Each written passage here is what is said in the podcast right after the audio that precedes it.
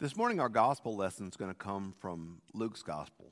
From Luke chapter 2, we're going to be reading verses 22 through 40. Luke 22, I'm sorry, Luke 2, verses 22 through 40, where Luke shares with us these words. When the time had come for their purification, according to the law of Moses, they brought him up to Jerusalem, him being Jesus, of course, to present him to the Lord. As it is written in the law of the Lord, every firstborn male shall be designated as holy to the Lord. And they offered a sacrifice according to what is stated in the law of the Lord a pair of turtle doves or two young pigeons. Now there was a man in Jerusalem whose name was Simeon. This man was righteous and devout, looking forward to the consolation of Israel, and the Holy Spirit rested upon him. It had been revealed to him by the Holy Spirit that he would not see death before he had seen the Lord's Messiah. Guided by the Spirit, Simeon came into the temple. And when the parents were brought in, brought in the child Jesus to do for him what was customary under the law, Simeon took him in his arms and praised God, saying, Master, now you are dismissing your servant in peace, according to your word.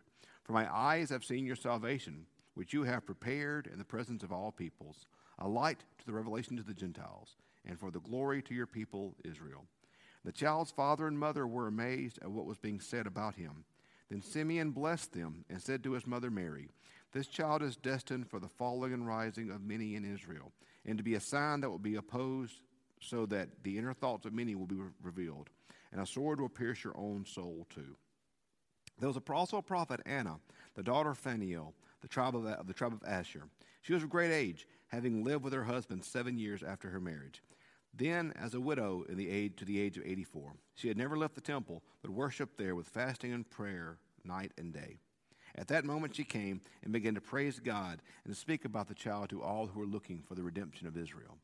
When they had finished everything required by the law of the Lord, they returned to Galilee and to their own town of Nazareth. The child grew up and became filled with wisdom, and the favor of God was upon him. This is the word of God for the people of God. Thanks be to God. One of the uh, things that's interesting in this um, in this season um, is as the church has done different activities, uh, Wednesday night live meals, uh, birthday gift for Christ pickup, uh, Christ covered pickups. One of the things that I've done in the midst of this is um, I've always joked that my dream job in life is to be the, the greeter at Walmart. You know, just stand at Walmart and just wave at everybody. That, that's just what I do. So I typically, when we do events here at the church, I wind up being kind of out front. Many of you have seen me. I kind of, I'm kind of out front I guess you could say I'm directing traffic, but I'm just talking. That's all I'm doing. I'm, I, am I'm just talking to folks. I'm just seeing folks come up and wave at them and talk to them and just having, just having a big old time. That, that's what I'm doing. I, I joke that I, they're just, people up here working, they're just getting me out the way. They're just putting me off to the side and letting me talk to folks so they can get work done. But one of the things I typically do is that I'm, I'm, um, I will let folks know for Wednesday Night Live or for other, other pickups, hey, so and so's here. Sometimes I'll walkie talkie, sometimes I'll text it in, sometimes I'll just tell them that, hey, so and so's here. And I'm, I'm pretty good typically at knowing my people. I'm, I'm pretty good at knowing who you are. I'm really good with faces. And once I get your name in my head, I, it, it's up here, it's not going away. So now I'll see folks coming up and they're wearing a mask. Sometimes they're wearing sunglasses. Sometimes they're wearing a baseball hat. And I'm like, I think I know who that is, but I'm not sure. and so I'll sometimes say, Hey, I think it's so and so, but I'm not sure. Let me talk to him and see. And then I'll go talk to him and say, Okay, yeah, you're who I thought you were. Um, you're not who I thought you were sometimes. So it's been, it's been interesting in this season. Uh, with us all masked up and wearing sunglasses sometimes and a baseball hat sometimes to, to, uh, to, to, to figure out who is who in this times. Um, sometimes uh, you feel like you're looking for a needle in a haystack. You're not quite sure what you're looking for or who you're looking for, but you find it and you see it. I always, I always like the example of uh, those, um, those. Remember, y'all remember those old optical puzzles you used to see on walls and all over. My church had a bunch of them. And so I would, I, have always said, when you look at those optical puzzles that you're supposed to stare at and see something, there's nothing there. They, they, they, even people who see it, they're just saying, they're just saying they see it so it'll look silly. Because I sat there and stared at those things forever. There's nothing there. there. There's nothing there. I fully believe that you're just staring at a wall, and the people who design these optical puzzles are doing it just to see how long they can get folks to stare at a wall. There's nothing there. I, have never seen it. So I, I, sometimes we just stare and stare and stare and stare and stare and looking at it, trying to find something. There's nothing there. It does feel like a, a needle in a haystack trying to find that thing that everybody says is there, but you're not quite sure if it's there or not. Simeon and Anna in Scripture are interesting characters, I believe. They're very interesting characters, particularly Simeon. He was promised by the Lord, hey, um, you're going to live. You're going to live until you see the one who will deliver Israel. So there he stayed at the at the temple looking. You know, I imagine I wonder when he was younger if uh, he was saying, oh, I hope I don't see this one today. I'd like to live for a long time. you know, the Lord promised me I'm going to live till the promised one comes.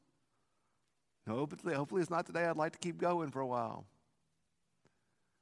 But then, then after many years of this, you wonder if he started to want to give up. The Lord promised me I would see the one who would be the consolation of Israel. But I've not seen him yet. I don't know that I ever, ever will. He waited many, many, many years. He looked for many, many, many, many years, looking for this one who God had promised would be the Savior, would be the Messiah, would be the anointed one, would be the one come to save his people. He looked for a long time, and this Messiah had not come.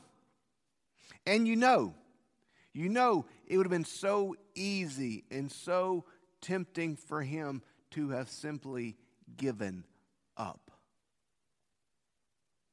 He feels like he's staring into this haystack looking for a needle that's never, never going to show up.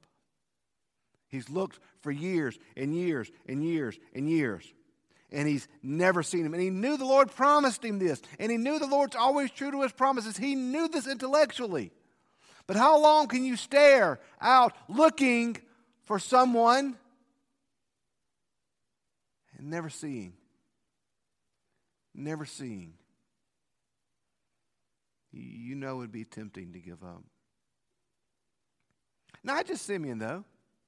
We have Anna. Anna's another interesting character. It says here that she married and she lived with her husband for seven years.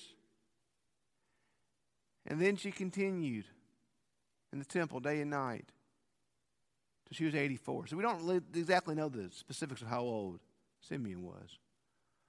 But we have a ballpark estimation how old Anna was. Most women in that culture, in that context, would have married roughly 13, give or take, maybe, maybe, maybe 14, maybe 15, but, but 13 ish was a typical point of marriage. Lived with her husband for seven years. So that puts your 20, let's say 20, let's, let's, let's, let's push it back, let's say 22, say 24. She is now 84, is what it says. The text says she uh, The text says that she lived to the age of 84. She was 84 years old at this point. So she had been waiting for the promise of God for 60 years.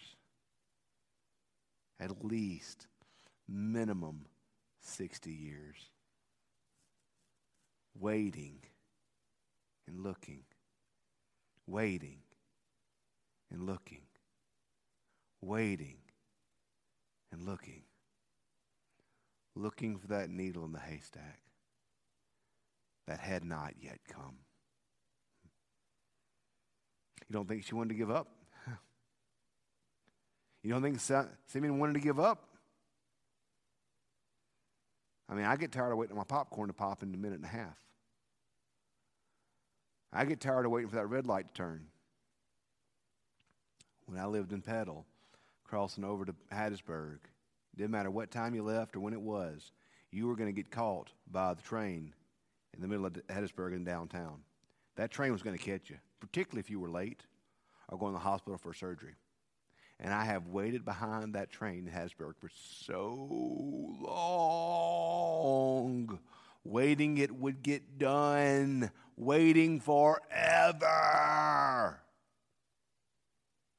No, I waited for a few minutes. I didn't wait forever.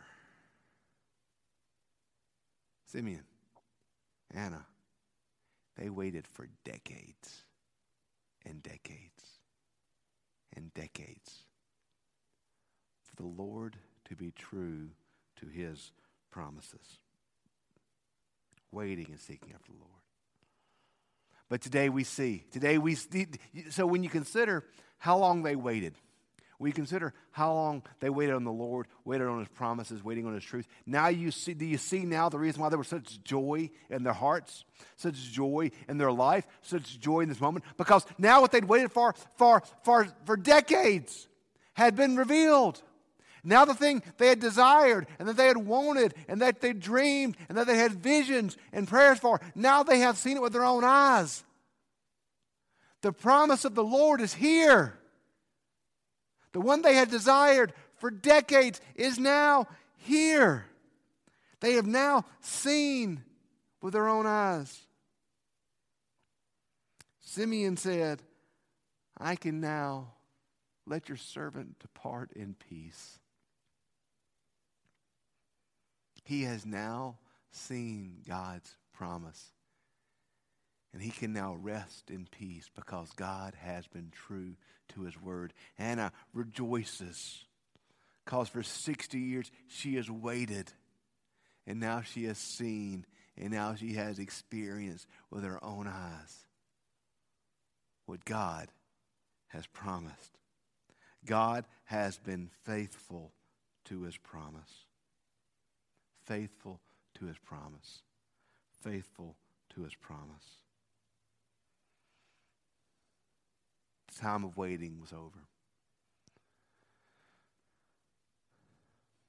I feel like we've done a lot of waiting in this season, haven't we all? I feel like we waited for a lot. 2020 has been such a year of delays, delays. We've had delayed events. Think of how, how many events have been pushed back.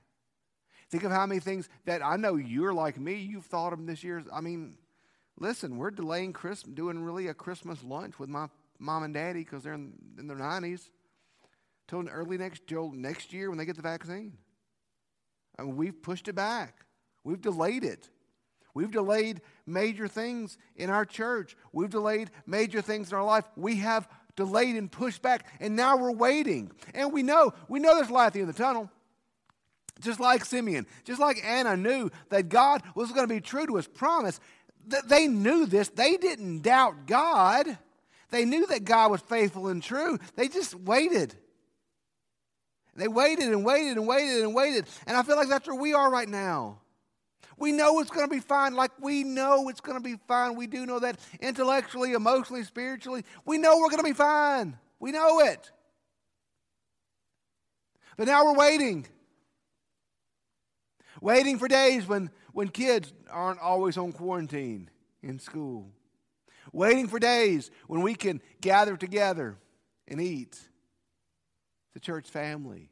Waiting for days when the sanctuary is full. Waiting. And we know it's going to happen. I, I don't doubt. I don't doubt, y'all. I know these things are going to happen again. But we're waiting. We're waiting. We know that God will be true. We know that God is at work. But sometimes I wonder if we're like Simon. If we're staring out, looking, and we're not seeing it. We feel like we're staring with those optical puzzles. Feel like we're staring, looking for a needle in a haystack. Looking and looking and looking. And nothing's there. Waiting. Waiting. Looking for God.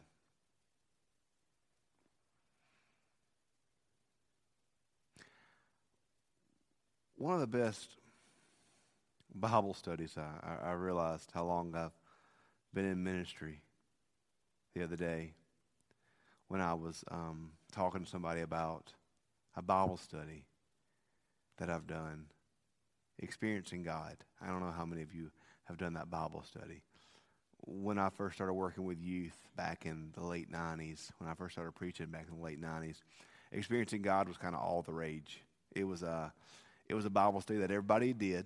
Um, I think every church I served had, had, had, done it. And it was a Bible study that, um, that I said, oh, when I say experiencing God, and everybody go, oh, yeah, experiencing God, loved it. And I was saying to somebody, somebody the other day said, you know, you, like, like an experiencing God? They looked at me with like a blank face. I'm like, oh, do you know what experiencing God is? They'd never heard of it. And I realized, wow, okay, I guess I can't assume after 25 years that everybody did this Bible study that was popular back in the 90s. Maybe I should not, maybe I should not assume that a Bible study that came around before cell phones basically is one that everybody's done. Experiencing God is one of my favorite Bible studies that I've ever ever done. It was it was a really great study that I did as a as a as a as a participant. It was a really great Bible study that I did as I taught to particularly my youth back when my first youth ministry job. And this is the basic premise of this Bible study. That so often in life, we feel like it's our job to take God places. It's my job to take God into this world. It's my job to take God out in the community. It's my job to, to, to, to take God wherever I go. I got to take God out there. And the experience of God says, no, that's not actually quite right. Our job is not so much to take God places, but our job is to look. Is to look and to see what God's doing. To see what God's doing. And then our job is to see what God is doing and then join in with God in whatever it is that He is doing. My job is not to take God into the world, for God's already at work in all the world. The Holy Spirit fell at Pentecost. God is at work in so many ways. My job is to see what God is doing and join in to His work. Join in to what He is doing. Join in to where He is. Join in to what is happening. My job is to join in to what God's already doing. So I need to shift from thinking I got to take God everywhere or it's up to me to do all this I've got to shift and see what it is that God's already doing and join in. I think sometimes we look for the wrong needle in this haystack. I think sometimes we think that God is only seen in places like this building. We only experience God in places like this sanctuary, which is a sacred and holy space. I think right now, as we wait for the resumption of completeness of life, our job is not just too long to be in the places where God wants us to be long term. But our job is to see what God is doing in the day to day life we live. Where's God present? If you're, if you're a parent, where's God present in your children? Where do you see the grace of God at work in their lives? Where do you see the grace of God at work in the life of your family? I mean, if you're if you're a family, I know it's hard. I know you're I know you're tired of teaching. I know you're tired of zooming. I, I know I know we've asked so much of our parents in this season. But where are you seeing God in your children right now? Have you named it? Can you name it to your children where you're seeing God in their life? Where are you seeing God in the life of your spouse? How has your spouse been the hands and feet of Jesus to you in this season? How have you been the hands and feet of Christ to your spouse this season? Where's God at work in the life of your coworkers?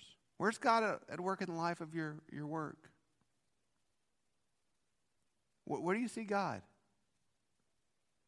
Where do you see God present in the life of your community? Where do you see God working? Our job is to look. Look for what God is doing. Look for where God is present. Look for where God is at work. And then join in. But that means we got to be looking, y'all. We got to be looking. But not just with our physical eyes, with our spiritual eyes. Sometimes we don't see because we don't look. Have we become so focused on getting through all this? Have we become so focused on whatever that is to come that we've lost the grace to look now and to see now, to join in now? Simeon and Anna, yeah, they were looking for what God was going to do. But the only way they could see what God was going to do was to pay attention to what God was doing in that moment. God's got great things in store for you and for your family and for our church in 2021. I have no doubt about that. I think 2021 is going to be the greatest year our church has ever seen. I really believe that. I think 2021 is going to be the greatest year that our families have ever seen. I really believe that. But we got to look spiritually now at what God is doing now and join in. So, the way that 2021 becomes a great year is that we join into what God's doing right now. Join in right now. Join in with the Holy Spirit. Pay attention. Look. Listen. Give yourself space to pray, to seek God, and to experience Him now. Sometimes we get so focused on the future, upon what we're, waiting for, that we miss what God's doing now. When we lived in Ripley, um, Holly sometimes worked over at the hospital in Corinth. And so sometimes I'd go over to Corinth and see her, and we'd eat lunch together. Right? Sometimes I'd have friends to visit over there, church members in the hospital. I'd, I'd go over there and see them. And as, as you drove through, um, there's this one place in particular, I'll never forget, on Highway 4. You top this hill and you'd cross over into this little valley. And it, it, was beautiful. I mean, you felt like you were in, in the mountains. I mean, the, the hills were not high, but you felt, it felt very much like what you'd experience in, in the mountains of Tennessee or North Carolina. It was beautiful piece of, piece of, um, piece of property there. And y'all know me, I'm usually pretty hard charging and pretty busy. Usually, when I was driving, I was got my mind. I got my mind other places and other things that I'm, I'm not thinking about. But one day, me and Holly were driving somewhere and just kind of driving slow. I was in no hurry. It was no rush. Just driving. We topped the hill. It was, it was fall. It was, it, was, it, was, it was October or so. Topped the hill. Came to the valley. I looked around. It's like the trees were on fire with color. Uh, to this day, one of the most beautiful things I've ever seen in my entire life was that valley in that day. Just seeing the trees alive with color. I was speechless and stunned at how beautiful it was. That's how I said, Have you seen this? Do you see how beautiful these colors are? She's like, Andy, it's been like this for weeks. You just aren't paying attention. Yeah, you're right. I drove past stunning beauty every day. I didn't pay attention. God's at work right now, y'all, in our life, in life our families, in life our community, all over. God is at work. We just need the grace to see, to see what He's doing, to see where He's at work, and then to join in. May God give us the eyes to see and the passion to be part of what He is that He longs to do. Let's pray. Father, we thank you for what you're doing now. We thank you, God, for where you are at work now. God, and we ask you now for the grace that we can be faithful and join in to your plan, to your life, to your work now. God, give us grace to see you. Give us eyes to see you. And give us hearts and lives faithful to serve you. We love you. We ask it in Jesus' sweet and holy name. Amen.